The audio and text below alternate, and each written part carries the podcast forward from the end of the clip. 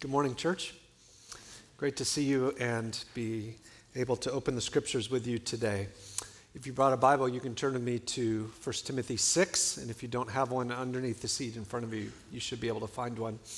If uh, you are a parent, have a child up through fifth grade, uh, you are welcome to have them stay with you, or uh, we offer some age specific teaching now. You can go out to the back patio where you'll find uh, some volunteers who'd be willing to help you. This morning, uh, our plan is to finish out the book of First Timothy we've been in the last four and a half months or so.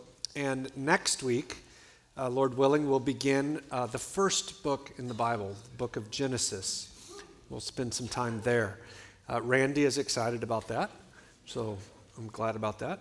Um, there is in your uh, bulletin that you got a card says beginnings on the front, and on the back of that card, it's got the, uh, the date and then the passage that we'll look at uh, for now through uh, July. And so um, I'd encourage you to consider making it a habit to read the passage ahead of time. If you're able, consider even getting together with somebody else to read that uh, the week before. That'll help uh, on Sundays be ready to receive.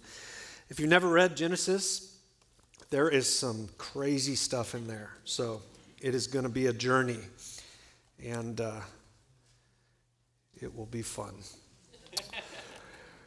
Today, though, we'll be finishing um, chapter 6 of First Timothy. I hope you've enjoyed uh, this book as we've worked our way through it, growing closer to God and His people through the process. Um, I felt particularly thankful for you as a church family as we've worked our way through this book that's about godliness and the church because uh, you are a people who are quick to submit to what God says. You take seriously uh, living a godly life and embody so much of what we talked about the last uh, quarter of a year, so third of a year. So thank you for that. Um, born in 1663 in Boston, Cotton Mather was, by anyone's standards, a brilliant man. He entered Harvard at age 11, was the youngest person at the time to ever have done so. Graduated a few years later and went on in his lifetime to author some 450 books. Have you read 450 picture books? Let alone written that many. It's astonishing. In uh, 1702, he wrote what would become his most famous book. It's essentially a history of early colonial America. I imagine several of you were up this morning reading that already. Well, it's over a thousand pages in length, so we won't be reading it together this morning. However, I do want to show you a single sentence. It'll be on the screen. Religion begat prosperity, and the daughter devoured the mother. Religion begat prosperity, and the daughter devoured the mother. As Mather considered everything God had accomplished through the churches in early New England, he was filled with gratitude. But he also observed a troubling trend. As many people in the colonies began to grow in the Christian faith. Then, growing in that faith and applying the principles of Christianity brought about an increase in wealth. And as wealth increased, the spiritual health of the colonies decreased. As people trusted money more, they trusted God less. As Children were born and they grew up in a society more prosperous than the ones their parents had. Their temptation to prideful self reliance grew exponentially. Mather viewed financial prosperity as the cannibal of the Christianity that brought about the wealth in the first place. Now, as Mather's implying in these quotes, and even more importantly, as the Bible itself explicitly teaches, if we proceed into more money, then we ought to do so with great caution. with awareness, fully awake to the temptations that will come. In our passage this morning, we'll find helpful tools to think about financial prosperity. We'll find that it's not wrong to have money, even lots of money, but it does come with dangers and opportunities. Look with me, if you would, in your Bible, starting in verse 17 of chapter 6. As for the rich in this present age, charge them not to be haughty, nor to set their hopes on the uncertainties of riches, but on God, who richly provides us with everything to enjoy. They're to do good, to be rich in good works, to be generous and ready to share, thus storing up treasure for themselves as a good foundation for the future, so that they may take hold of that which is truly life. In the time we have this morning in the sermon, we'll concentrate on that paragraph because it adds content we haven't yet seen in 1 Timothy. But I do want to read the end because it's a, it's a summary of what much of the book has been about. Verse 20, O Timothy, guard the deposit entrusted to you. Now, uh, I don't know if that was a Freudian slip or not, but oddly, the deposit he's referring to is not money, it's the gospel. Guard the truth, guard the gospel that's been entrusted to you. Avoid the irreverent babble and contradictions of what is falsely called knowledge. For by professing it, some have swerved from the faith. Grace be with you. If you're curious to learn more about what he means there, and you haven't been with us as we've worked our way through 1 Timothy, uh, I'd encourage you to take one of those Bibles from the seat underneath. And this week you could read one chapter in 1 Timothy each day. It'd take you no more than five, ten minutes at the most. And that would flesh out for you what he's talking about. And uh, we are believers here, Christians, who see the truth as what God gives us in the scriptures, the way he reveals himself, that we might know him more and grow up in him. So check that out if it's something you haven't seen before. But let's concentrate our time today on verses 17, 18, and 19. One challenge we need to acknowledge before we dive into these verses is that our tendency would be to think 1 Timothy 6 might be talking about other people, but not about us. It might be a person to the right of you or to the left of you, but not for you right? That would be the tendency that we would have to think that way. The opening clause of verse 17 is not one most people use to self designate. Imagine this morning wearing a name tag that said uh, simply Billy, rich in this present age. Or uh, Sally, wealthier than you. Obviously, we don't talk like that, although we might think that way. So, what is rich? What does it mean to be rich? It's actually a rather difficult question to answer because rich relative to what? I mean, one community, it costs one price point to have somewhere to live, to put gas in a vehicle if you have it, to buy food. Prices simply aren't fixed. So, what, what is rich? What does rich mean? Well, friends, compared to the rest of the world, the vast majority of us could only rightly be described as rich. But relative to the few in America who make hundreds of millions of dollars, we would be thought of as poor. I think it's best to think of rich as referring to those who have an abundance beyond the normal experience of people who have ever lived. That's probably a basic way of thinking about it.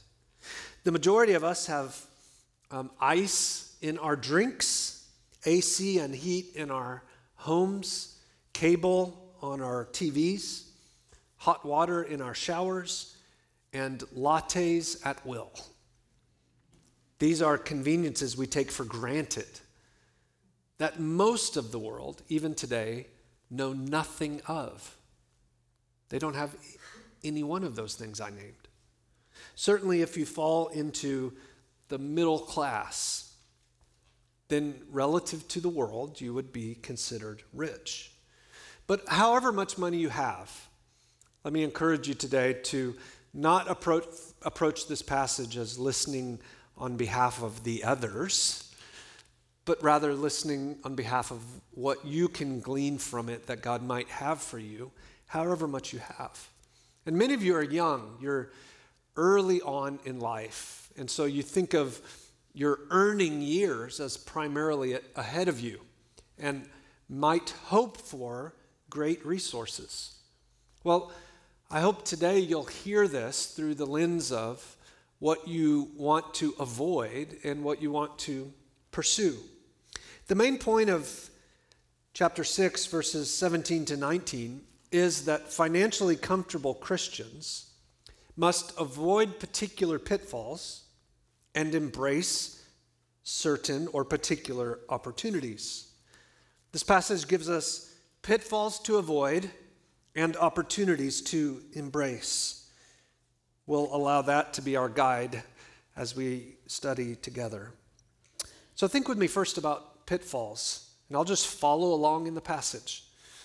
The first pitfall we're to avoid is the tendency for financially comfortable people to become proud people.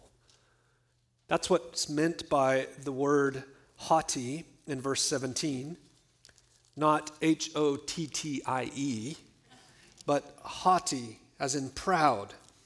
Why is it so common for people with money to be proud?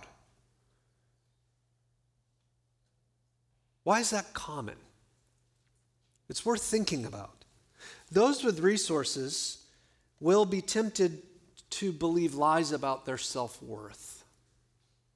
That's part of what grounds uh, up the soil and puts fertilizer on it in which pride can grow is the tendency to believe lies about self worth.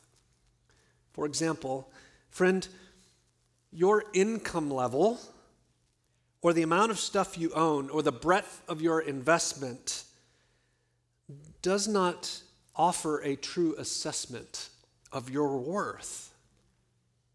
Your net worth renders you no more valuable than anybody else. In fact, the value of every human being is incalculable because every human being is made in the image of God. That's what makes people uniquely valuable. And the person who works minimum wage flipping burgers, compared to the person who has tens of millions of dollars, one is not more worthwhile or valuable before God than the other. Those with great financial wealth will face an uphill battle against pride because not only do they tend to find it difficult, or do we tend to find it difficult, not to draw up pride and self worth from what we have? We tend to do the opposite and inflate it. Frankly, I think it's very, very easy to see how this happens, but difficult to recognize it in ourselves. If you've worked hard, and you've been rewarded with raises because you've worked hard. And that money then you've been responsible with. It's easy to look at others and think, they must not have worked as hard. If you've caught some breaks and opportunities aligned at just the right moment and you took them, then it's easy to think, well, I, am smarter than others. They too were given opportunities and didn't take them. It's their own fault. They are where they are. They have less because they are less. Church, we must see that our self worth has literally nothing to do with our net worth. Run from a pride that would tell you otherwise. But it's not just this temptation toward pride we must be on guard against. It's also, as we follow along in the passage, it's the temptation to trust in our wealth. That's the second pitfall to avoid the pitfall to trust in wealth. You see, financially comfortable people will be tempted to believe lies about their security. Lies about their security. Paul says in the second half of verse 17 that we must not set our hope on the, you see it? Uncertainty of riches. Do you think of money as uncertain? Do you think of riches as unable to be something that's dependable? I hope so, because the scriptures tell us they are uncertain. If your savings account is growing, if your retirement is padded and compounding nicely, if your student loans are finally in the past, and if you have more or nicer possessions today than you did two years ago, it is the most natural thing in a fallen world to look at all that stuff and feel confident about your future because you'll think I've got everything I need and even more. We can entrust to wealth the confidence that it is our comfort and our security. It's just so easy to hope in money.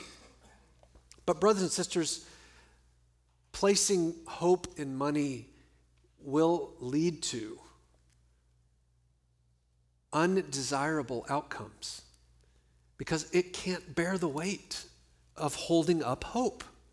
God is the only true hope bearer. Friends, money is a terrible source of lasting confidence. That's just not what it's for. The currency wasn't built for that. Consider, for example, Proverbs chapter 23. It'll be here on the screen in just a second. Proverbs 23, verses 4 and 5 say this Do not toil to acquire wealth, be discerning enough to desist.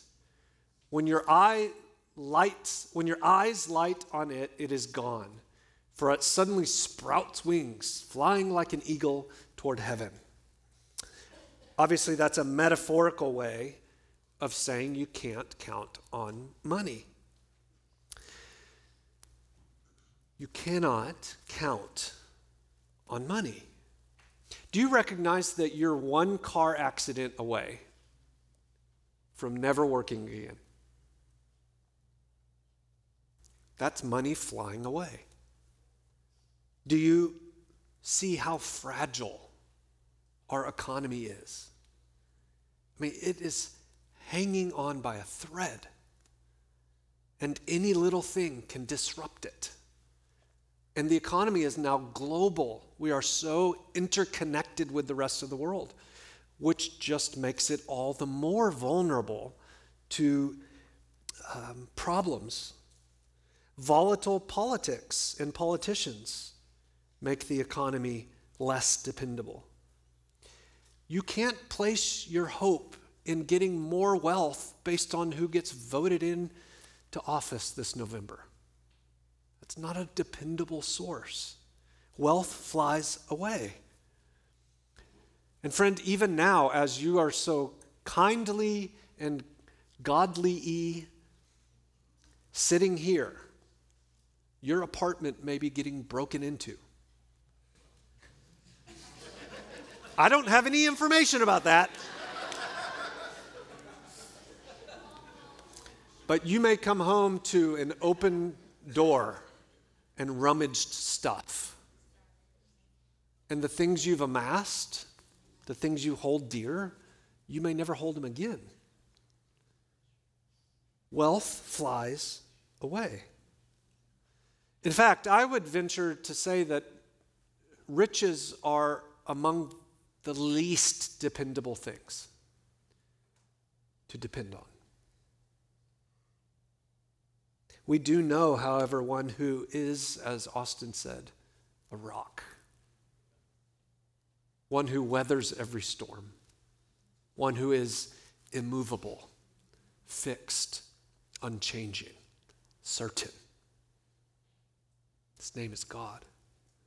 James chapter 1 says about him every good and perfect gift is from above, coming down from the Father of lights, with whom there is no variation or shadow due to change.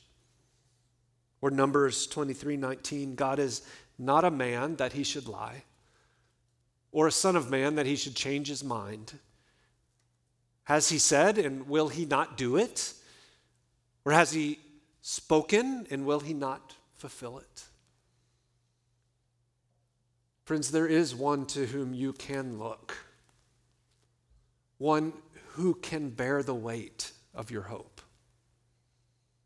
one who is always dependable, who is never too busy, who will never get disinterested and move on to someone else. Friend, if you are in Christ, then God has set his affection on you from all eternity. You are his and your future is in His hands and is better than you could ever imagine. The scriptures do tell us to plan ahead and to prepare financially for things to come, but not because that's where our hope ought to lie. God does not change. You can count on Him. He never wakes up on the wrong side of the bed. He never has a bad day and changed his mind. He never breaks a promise. Christian, he is committed to you eternally. Let your trust and confidence and hope settle in. Settle in on him. Everything that God wants to do, he is able to do because he's a God of infinite power his government is always open. He never runs out of resources. He can be counted on. Church, our security is not in our money, nor is it in our possessions, but it is in our God.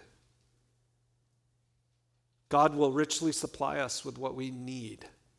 And He's given us what we need not merely to help us survive, but notice what the very end of verse 17 says. So easy to miss. God provides us with everything to enjoy. Now, that's an interesting thought. Sometimes Christians can unfortunately become rather grumpy people. Have you noticed that? Have you ever met a few? Have you been them? We can begin to sort of turn our noses up arrogantly at those who have a lot and think, oh, if they were like me, then they would give that stuff away.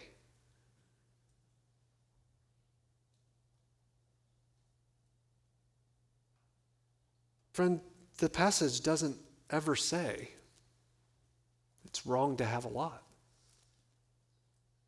In fact, it says those who have a lot should see it as something to enjoy. I find that rather fascinating. God gives resources to us not only to provide for our basic needs, but so that they could be a source of enjoyment. Think, for example, about eating. God could have made eating such a thing that it would be merely a chore one does to get through. Instead of that, he's filled our mouths and tongues with taste buds. That as we eat, with each bite and it tasting good, we're reminded that he's a good God who gives good gifts. So if what you're eating doesn't taste good, knock it off. Eat something different. Because God's given you taste buds that you might enjoy what you eat. The same thing is true of your resources. God's given you things to enjoy. That's what they're for. We Christians ought to be the most joyful people on the planet. Whether, frankly, we're just scraping by or whether we have a very large savings account. God gives you what He gives you. That it might be an occasion each time you sit in a chair that feels good to thank Him, to be reminded that He provides for His own. I love that end of verse 17. When we set our hope in God, not in our wealth, then we'll be content with the wealth that we have. And that will not rob us the opportunity to enjoy it, but rather will maximize the gifts we've been given to the glory of God. Church, let's set our hope in God. Let's turn from prideful thoughts about an inflated sense of self worth, and let's turn from a misplaced hope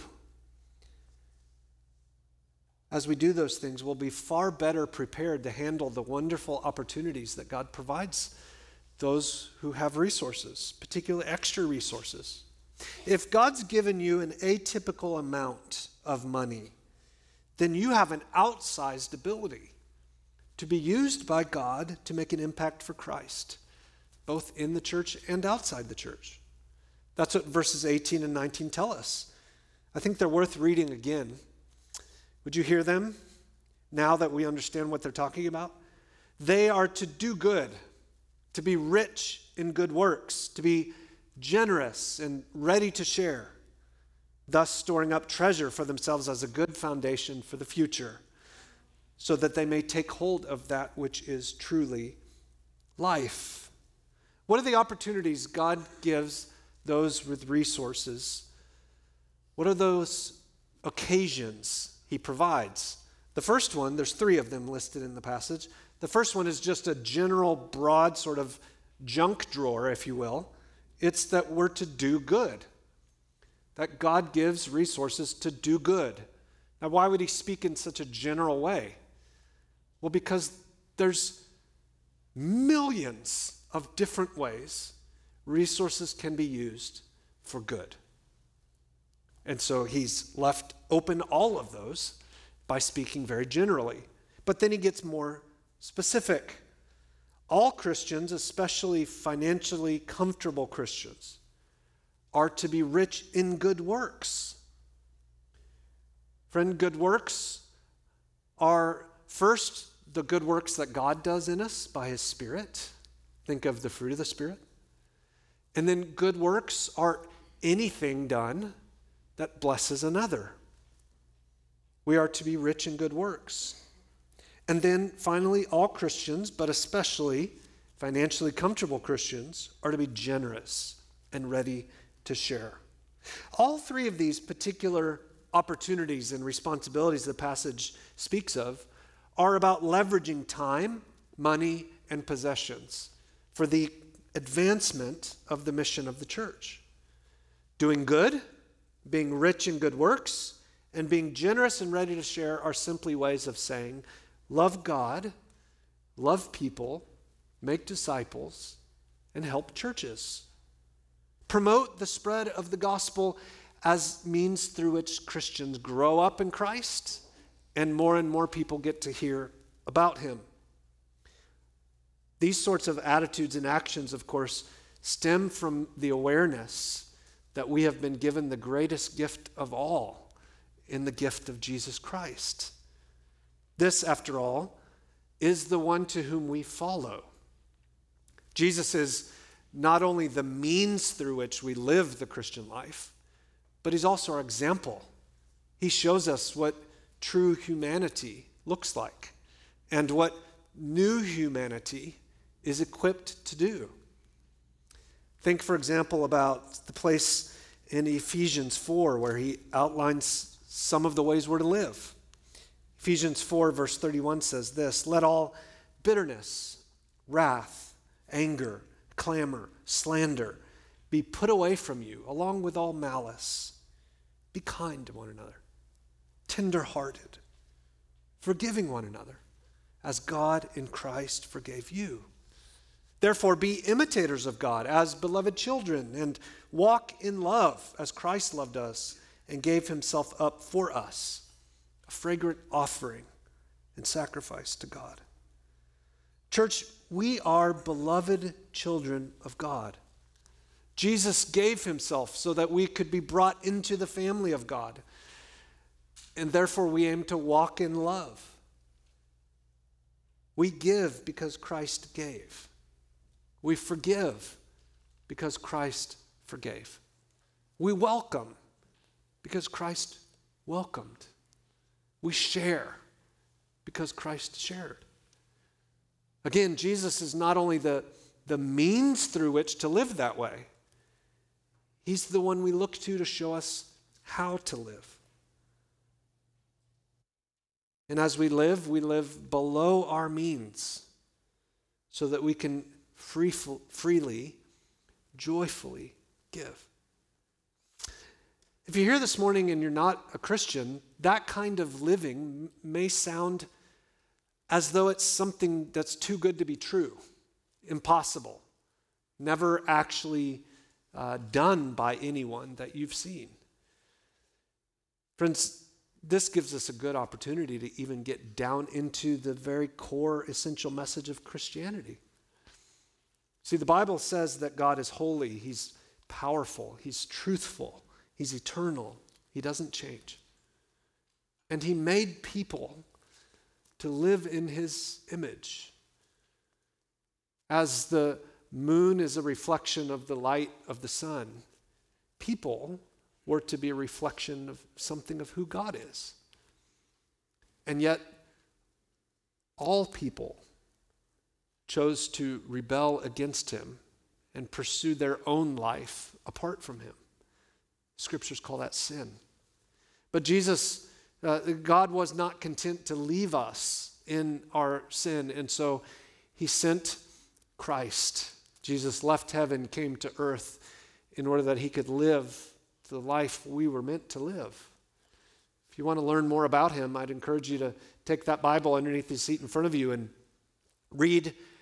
There's four books in the Bible that cover the 30 or so years that Jesus lived on earth. You can read about him in great detail. Matthew, Mark, Luke, and John are essentially biographies about Jesus. Mark is the shortest one, so start with it. Read what it says about Jesus, and you'll see the most wonderful person who's ever lived. And each one of those gospels give us the true account of how Jesus died on a cross, taking upon himself not only the weight of physical torture, but the weight of our sin. You see, he died as a substitute and then a few days later rose again in victory to demonstrate that that substitute was acceptable to God. Friend, this is what Christianity is about. The Bible says lots of things, but that's what the Bible is about. Jesus gave of himself that we might partake of him, come to know him, and live in him. And then and only then can we begin to share like he shared, forgive like he forgave. Those are the resources through which we draw I'll encourage you today, if you've never trusted Him, turning from sin, depending on Him, that you would do so. Notice again, as you look back over these couple of verses, that very clearly the text does not tell us it is inappropriate or ungodly to be wealthy. I mean, the paragraph is written to the rich and then never says, if you want to really be a good Christian, then you won't be rich anymore. No, it, it simply outlines the ways in which those with a lot need to be careful not to depend on that and not to be prideful, and instead how to live with the resources they have. And this paragraph is so immensely practical. At the end of verse 18, it says that they're to be generous and ready to share. An aspect of generosity is certainly giving money directly to your church to help fund the work of the gospel. Imagine what would happen if every one of the 240 or so church members here that we have did that, gave regularly, joyfully, liberally, not in any way constrained by what someone else tells them they need to do, but rather just giving as they're able to the glory of God. We, we are coming off the strongest year we've had in many decades as a church. Thank you for that. But imagine what we could get done for the glory of God if all of us gave like that. Giving in the offering is not the totality, though, of verse 18. Verse 18 is talking about something much more broad. It's talking about generosity and open handedness in every way. Generosity is contributing your home, contributing your vacation time, contributing your bike. It's fairly easy to drop a donation in the black boxes as you leave and then think your Christian duty is done. But, friends, God gives us opportunities all the time to be generous and ready to share. Generous and ready to share includes planning ahead for all kinds of generosity. It's making a little bit extra when you cook dinner so that at a moment's notice you can invite a neighbor or a church member. It's keeping the back seat of your car clean so that when there's a family who needs a ride, you're able actually to open the door and get them inside. It's leaving margin in your budget so that when you hear of a fellow church member who, because of some unexpected medical bill, can't meet rent this month, you're able to do it with joy. It's leaving a little margin in your calendar to disciple a college student you meet around a particular issue that he or she voices a desire to grow in. It's inviting the international student you meet who's been here three weeks and is so anxious to get to know somebody from America and talk about Jesus. Friends, the phrase ready to share is not saying, all you ever do all the time must be sharing, as though you have the ability to do that. You don't. Your resources would run out, and you got to sleep. It's being ready, ready to share as God provides opportunity. The word ready to share actually in Greek is a single word. It's the word fellowship. Fellowship is a, a, very churchy word, especially a Baptist word, and it's most often associated with food. Who likes to fellowship with food? Everyone, yes? But it's more than that. Fellowship is holding everything in common, living an open handed life.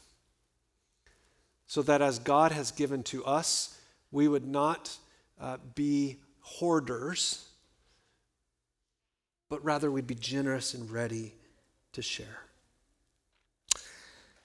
Church on Mill, this paragraph teaches something rather shocking. It gives, a, a, it gives us a command, in fact. the command to be rich.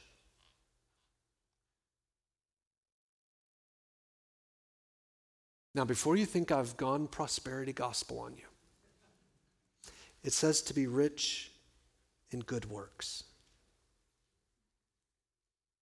I pray as we end our study this morning that we would be a people who drink so deeply of the grace that God provides us in Christ.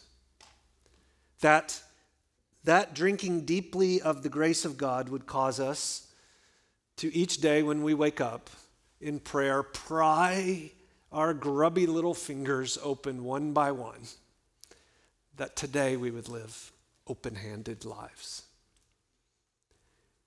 ready to enjoy whatever God gives us, and to live in a wise way, which is being ready to share.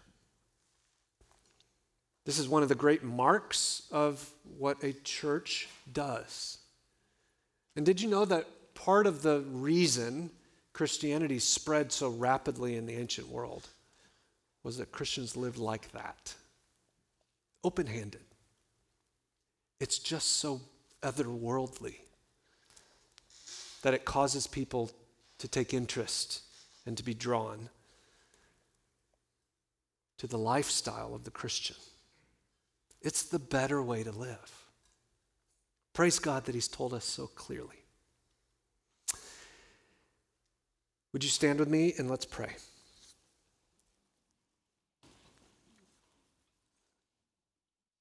God, thanks for ending this book in such a practical way. I pray that you'd help each of us to grow in our understanding of how you would have us to be generous and ready to share. Thank you, God, that uh, there is, in fact, the reality that so many here already do this. And so I pray that those who are practicing it, that you would help them see the delight, the smile that that brings to your face. And we pray that the rest of us who've got some room to grow, that God, we would not do so begrudgingly or in any way embarrassed or under constraint. But we would see that Christ has given to us, and therefore we give to each other to the glory of God. Thank you that you have helped us to see that you've given us what you've given us that we might enjoy it. And so I pray today that as we leave, as we eat lunch, that we would have joy in it that as we go back home, that we would have joy in what we have. And that a happy contentedness would mark your people called Church on Mill. We pray this in your name and for your glory.